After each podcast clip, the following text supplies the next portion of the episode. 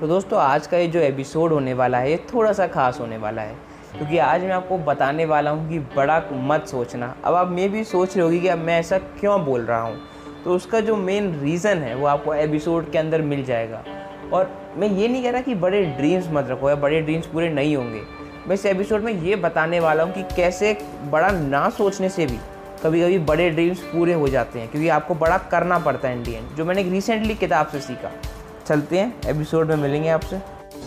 Hey thank you very much कि आप इस एपिसोड को सुन रहे हो। इस पॉडकास्ट उत्कर्ष इंस्पायर में, मैं उत्कर्ष मल्होत्रा अपना बेस्ट देता हूँ कि आपकी लाइफ में कुछ इंस्पिरेशनल वैल्यूज़ ऐड कर सकूँ। यहाँ पे मैं बुक्स मज़ेदार पर्सनैलिटीज़ और बहुत सारी इंस्पिरेशनल चीज़ों के बारे में बात करता हूँ। सो अगर आपको अपनी लाइफ में इंस्पायर्ड रहना हो तो बस इसे फॉलो कर लीजिए।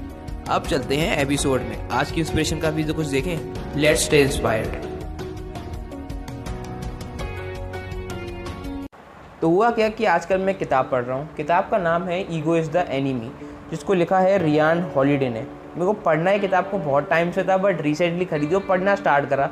शुरुआत के तीन चार चैप्टर पढ़े हैं। ये पूरी किताब तीन स्टेजेस में डिवाइडेड है। एस्पायर फेलियर और सक्सेस मैं हूँ एस्पायर स्टेज के चौथे चैप्टर पे।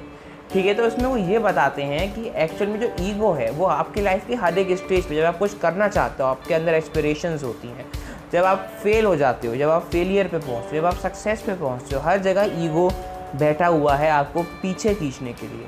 तो जो स्टार्टिंग के तीन चैप्टर से मैंने समझा, वो माइंड ब्लोइंग था। उसमें एक चीज़ ये बताई गई है, पहले चैप्टर में जो है टॉक टॉक टॉक कुछ कहानियाँ हैं कि उन लोगों की जो मतलब उन्होंने बहुत बड़ा सोचा बट वो सोच में ही इतने ज़्यादा इंडल्ज हो गए कि उनको लगा कि सोचने से ही सब कुछ हो जाएगा। तो इसके लिए एक लाइन है जो मुझे बहुत ही प्यारी लगती है, जो मैं यहाँ यूज़ करना चाहूँगा। वो ये है कि बिना कुछ बड़ा सोचे तो शायद कुछ बड़ा नहीं हो सकता। लेकिन सिर्फ़ सोचने से भी नहीं हो सकता।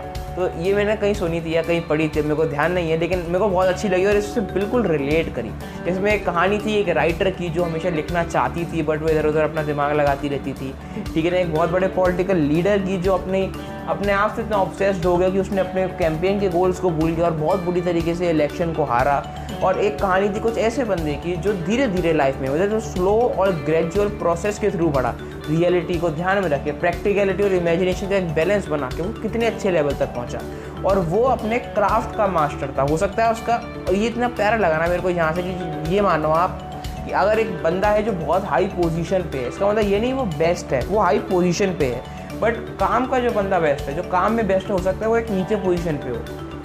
ये बहुत ज़्यादा शॉकिंग लग रहा होगा बट एक्चुअली उस बुक में ऐसे ऐसे एग्जाम्पल्स हैं कि लोगों ने बड़ी बड़ी मिलिट्री के लीडर की पोजीशन रिजेक्ट करी हैं ताकि उनको अपने एथिक्स सेक्रीफाइस ना करने पड़े।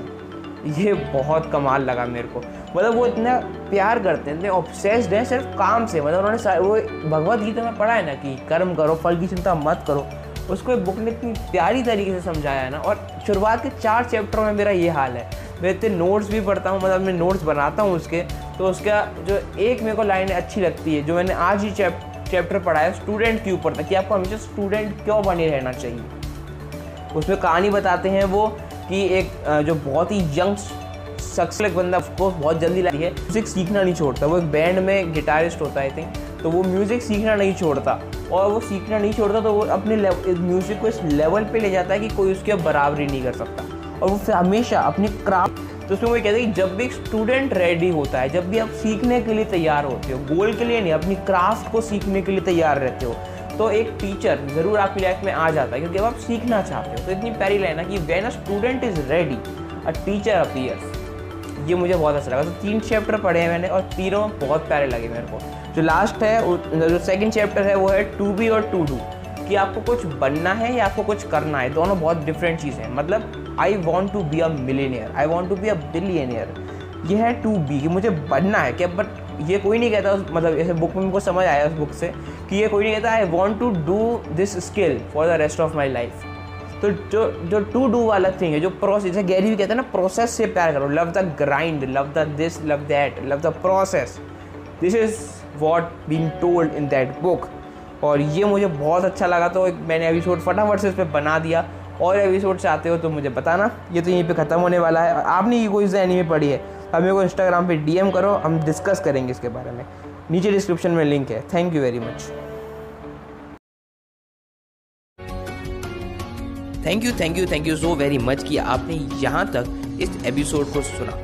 अगर आपको इस एपिसोड से कोई भी वैल्यू मिली हो, और अगर आप स्पॉटिफाई पे सुन रहे हो तो प्लीज़ इस पॉडकास्ट को फॉलो करो। उसके अलावा अगर आप एप्पल पॉडकास्ट पे हो तो प्लीज़ मेरे को रेटिंग दो फाइव स्टार अगर आपको अच्छा लगा हो तो। आप इसका स्क्रीनशॉट लेके अपनी इंस्टा स्टोरी पे शेयर कर सकते हो, और मेरे को टैग कर सकते हो, Utkarsh Malhotra underscore J I नीचे आपको इंस्टा आईडी मेरी मिल जाएगी। थैंक यू वेरी मच यहाँ तक सुनने के लिए once again I hope you get inspired